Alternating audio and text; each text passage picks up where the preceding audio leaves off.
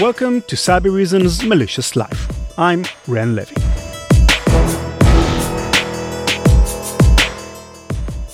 Have you ever been obsessed? I'm not talking about being really into something, not OMG, I'm obsessed with K pop. I mean, really obsessed. Something that took over your life. You couldn't stop thinking about it, it had control over you. It was as a teenager that Albert Gonzalez, one of the few greatest cyber criminals in history, developed the obsession that would go on to ruin his life. But before all that, he was just an ordinary kid. Really, his dad was the interesting one in the family. In the early 70s, Alberto Gonzalez Sr. built a handmade raft with two friends and used it to try and cross the Caribbean.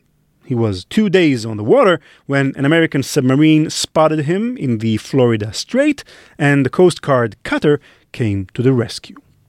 It was a classic immigrant story coming over with nothing, having to work from the bottom. He moved to Miami, started a landscaping company, and married a fellow Cuban, Maria, in 1977.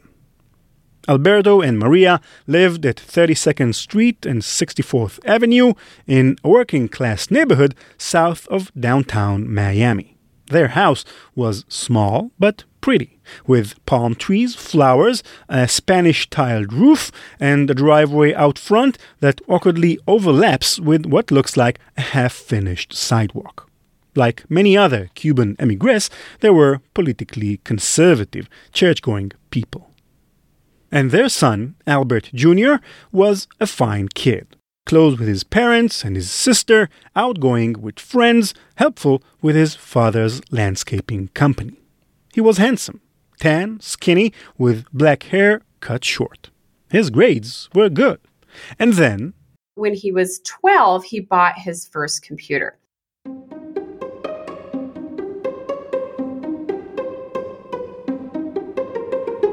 A lot of us computer geeks have the same origin story your first computer, being totally enamored by it, spending all day in your room coding or playing games.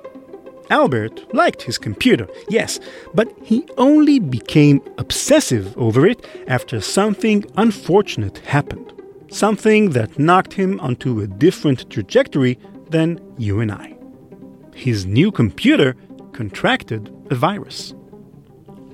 Alberto Sr. and Maria called in the technician that sold them the machine. But the boy was hardly as sad or scared as you'd expect him to be in that situation. He was frustrated, annoyed, and maybe a little curious. He later recalled, quote, I had all these questions for him. How do I defend myself from this? Why would someone do this? Albert decided to get to the bottom of the virus thing and just kept going further and further into the rabbit hole. At first, it didn't seem too bad. His family figured he could turn computers into a career if he really liked them this much. And as a family friend recalled, quote, his dad said it's better than him getting high or running around with the gangs. End quote. But then Albert's junior schoolwork fell away. He had less time for chores and landscaping. His relationships deteriorated, and he became more troublesome in the house. His sister later described how, quote, he would sit at the computer for hours at a time. He went from being an extroverted and talkative kid to quiet, introverted, and obsessed. End quote. It was becoming clear that this computer thing wasn't just a hobby, it was unhealthy. His mother begged him to see a psychologist, but he wouldn't. His father even convinced some of his friends in the local police to stage an arrest. It didn't work. By 1995, at age 14, Albert was using stolen credit cards from the dark web to buy video games, albums, and shoes. Oh, and he was part of a group that hacked into NASA. Now, if this were anything other than the Malicious Life podcast, that would seem like the crazy part of the story. But you've heard this one before, right? There were the Australian kids that disrupted a space shuttle launch using the WANK worm in 1989. In fact, Albert isn't even the only teenager from Miami to have hacked NASA in the 90s. A few years after Albert did it, a 15 year old named Jonathan James, who lived an 8 minute drive from Albert's house, according to Google Maps, would steal safety critical source code running the International Space Station. So perhaps what's most surprising isn't what Albert did, but how he handled himself next. Because it was shortly thereafter, about halfway into his freshman year, when a couple of nice folks visited the principal's office at South Miami High School asking for him. They were employees of the Federal Bureau of Investigation. They invited Albert Jr., Albert Sr., and their lawyer, a family friend, to the FBI's office in Miami. An agent sat with the boy and they spoke for over four hours. The FBI wanted to know how he'd put it off. The lawyer recalled, quote, Hours in, the guy pulls us into the hallway and says, This kid is amazing. He's running circles around me. End quote. The agents agreed not to prosecute if Mr. and Mrs. Gonzalez took away their son's computer for six months. Albert went back to school. And you'd think that'd be the end of it. Albert Gonzalez was now in the crosshairs of the FBI. Any reasonable person would quit after that and get a new hobby. But do you know what Albert did instead? Not much different. When he got his computer back, he picked right back where he'd left off. And by the time he graduated high school, he was far more prolific, spending more time devoted to even more serious cybercrimes. It's a pattern you'll notice about him. It's pathological. At certain points in his story, Albert will face more of these inflection points, these exit doors, alternate paths he could take to make his life vastly better. Choices that you and I would take in a second that really only have one reasonable answer, but he just keeps committing cybercrimes. And that's the big thing about obsession. Even when a big fat warning sign slaps you in the face, even when there's a better choice available, it's just not enough. Because Obsession is not logical. Albert Gonzalez and some of his friends would go on to pull off some of the most remarkable crimes in the history of computers.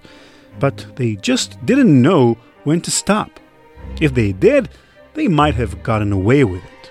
They might not have ruined their lives. Or, in one case, ended their life.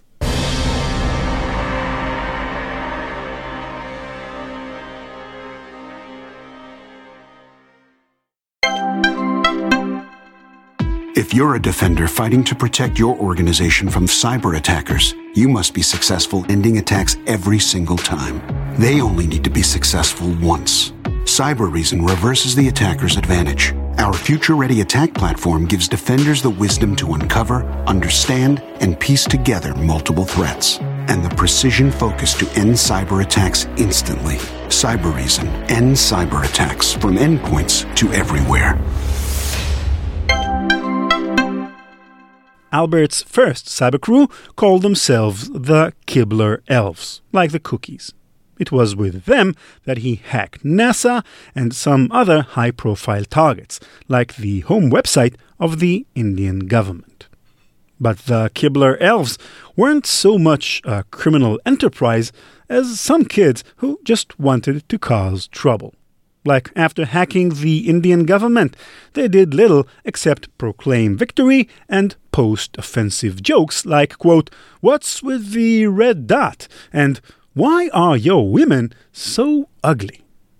Not very nice, but not the kind of thing that's going to cause much damage either.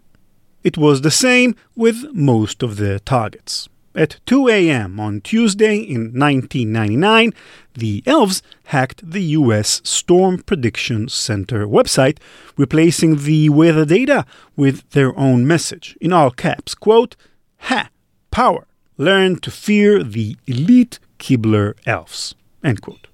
They also posted more cryptic messages, along with dictionary definitions for the words elves, elite, hack, and fear.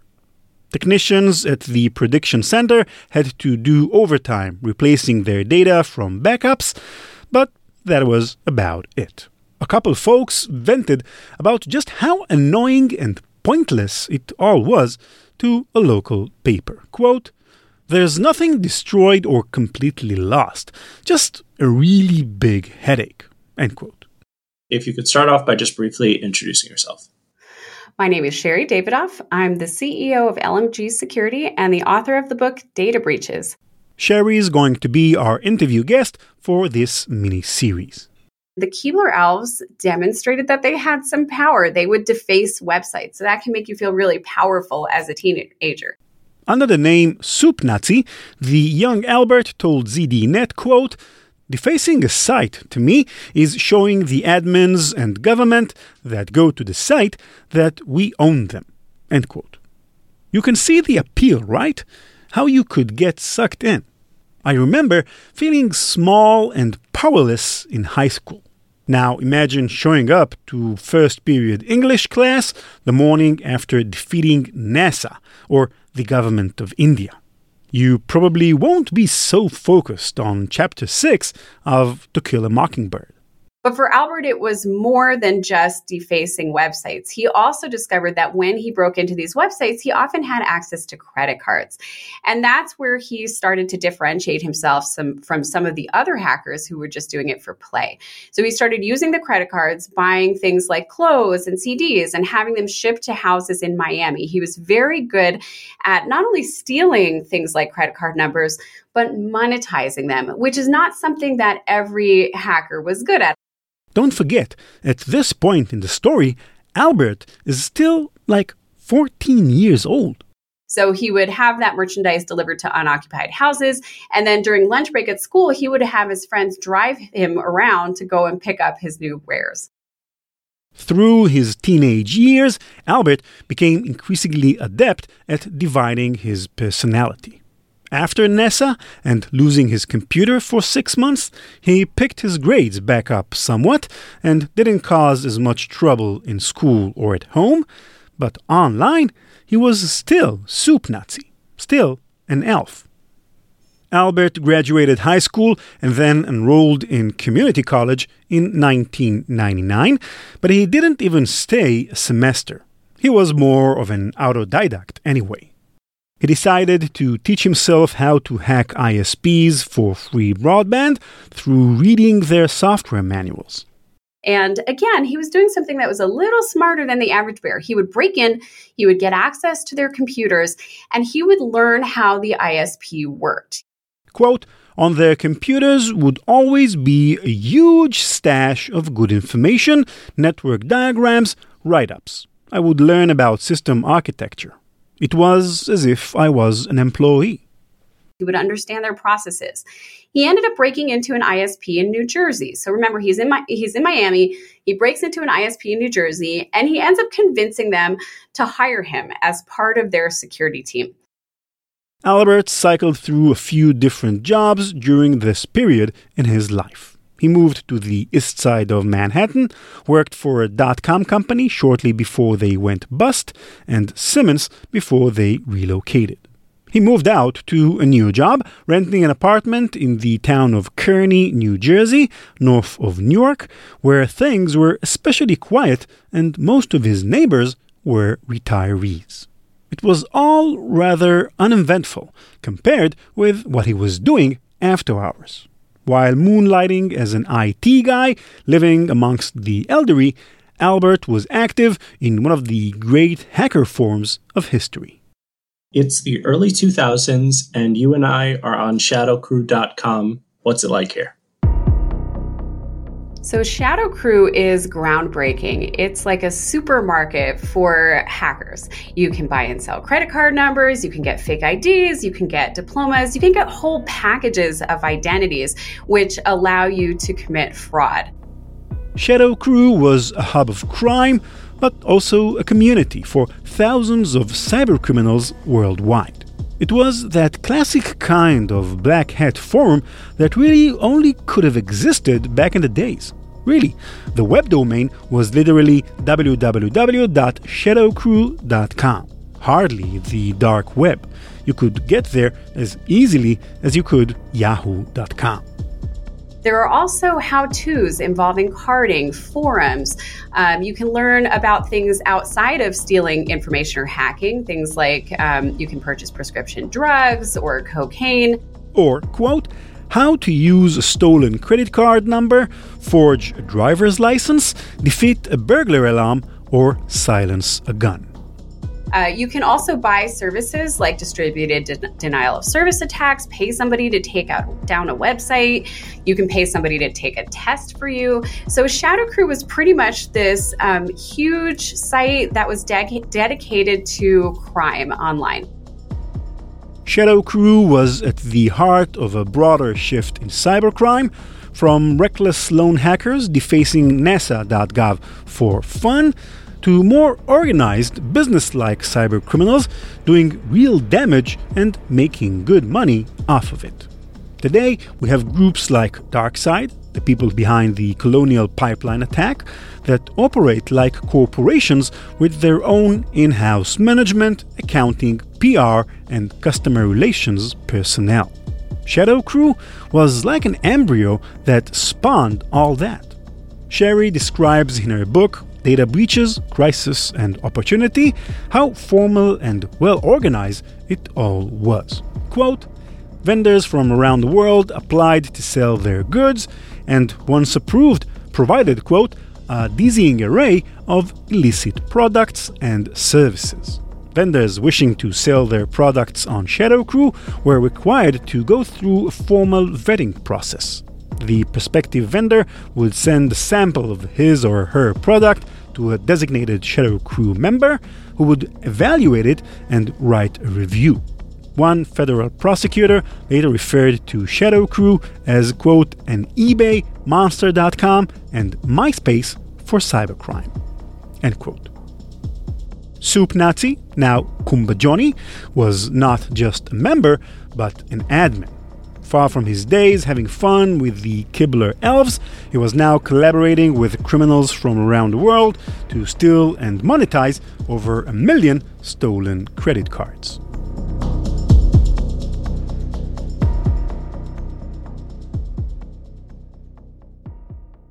Sometimes he did it himself, taking stolen cards, copying the data onto blanks, and then feeding them into ATMs. They were called cash out trips. We're at a Chase Bank ATM on the Upper West Side of Manhattan, July 2003. He goes in shortly before midnight. Why? Because usually there's a limit for a daily limit for withdrawing money from ATMs. So if he goes there around midnight, he can use all of the cards that he's printed, cash out, and then wait until after midnight and use them a second time and get more cash from those accounts. So his timing is very purposeful. He goes to the ATM wearing this long black wig. He's got a fake nose ring, and he has 70 blank debit and credit, debit cards on him. So he starts feeding these into an ATM. And what he doesn't know is that there is a plainclothes NYPD det- detective who's watching him. The detective is actually out hunting for car thieves. But once he starts seeing this woman feeding cards into an ATM and not leaving, he realizes that something's up.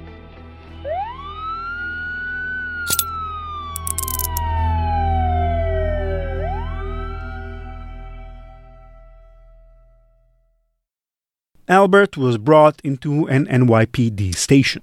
Quickly, news of his arrest reached the office of the U.S. Attorney in New Jersey and also the Secret Service, who'd been investigating Shadow Crew.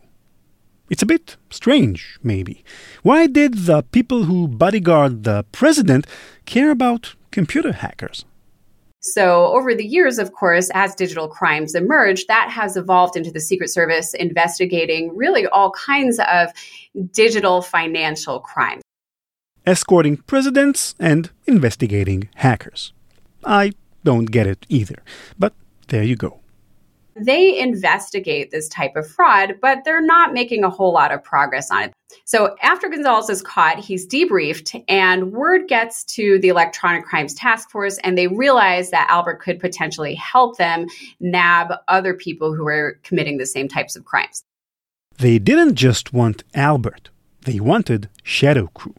And he wasn't in a position to tell them no. They had his computer with millions of stolen credit cards on it already in evidence. He later recalled to a New York Times reporter how, quote, I was 22 years old and scared. When you have a Secret Service agent in your apartment telling you you'll go away for 20 years, you'll do anything. I think that's a really poignant quote because, again, Albert really did care about the community. He didn't feel good about busting other people, but it's clear he felt like he was between a rock and a hard place. I know what I'd do in his position. I'd start squealing like a pig. At the time, he's also addicted to drugs, um, cocaine, other drugs. He also smokes, so he's not in a very good place from a health perspective, and he needs more money to support his habits than he has. The Secret Service handed Albert the kind of deal he couldn't refuse. They offered to pay for his living expenses. They helped him work through his withdrawal. And in exchange, they wanted him to help them. And he, they also offered to not throw him in jail. They even proposed a salary of $75,000 a year. Adjusting for inflation, that's six figures in today's money. A pretty good job offer, even if you're not on the hook for international cyber theft. Albert wasn't completely out of his mind, so he accepted their terms. And that means, if you're keeping track, the guy who got a job at an ISP by hacking them now landed a job with the government by stealing from millions of people. You've got to admit, he stands out from other job candidates. Though it must have made for an awkward first day on the job. He certainly didn't blend in with his coworkers. One Secret Service agent recalled that quote, he was extremely thin. He smoked a lot. His clothes were disheveled. So now they partner up, Albert and the Secret Service. I can't imagine hmm. that it was an immediately good partnership. I thought it was so, so interesting you said that because by all accounts, it was by all accounts it was an amazing partnership. Albert was closest with an agent named Michael. Michael told the Times, quote, "In the beginning, he was quiet and reserved, but then he started opening up. He started to trust us. He was very respectable, very nice, very calm, very well spoken." Albert was an excellent educator. He was very patient. He was very calm. He was very nice. He built friendships with the Secret Service agents. He really opened their eyes and helped them understand his world and how it worked. It really seemed like Albert was trying to help. Another agent told the New York Times how, quote, he could be very disarming if you let your guard down. I was well aware that I was dealing with a master of social engineering and deception. But I never got the impression he was trying to deceive us. Albert developed genuine relationships with some of the agents. A couple of his buddies called him Soup after his hacker handle. And the stability of his new lifestyle started having a positive effect on his well being. He may have come in extremely thin and disheveled, but, quote, over time he gained weight, started cutting his hair shorter, and shaving every day. It was having a good effect on his health. In short, Albert had redeemed himself. He turned a corner. He no longer had to steal credit cards and deal with the shady underbelly of society. But the thing about obsession is that it's illogical. It makes you do things that are against your own interests. You can be presented with perfectly good exits, alternate paths that any reasonable person would take in a second, that really only have one good answer, and still go the wrong way.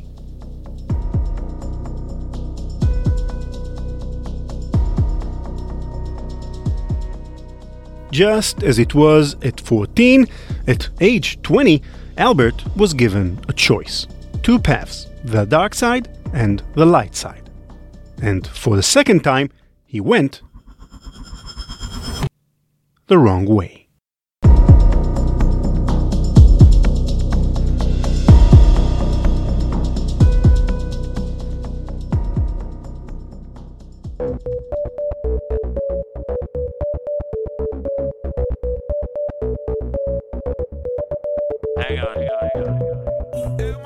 That's it for this episode. Thank you for listening.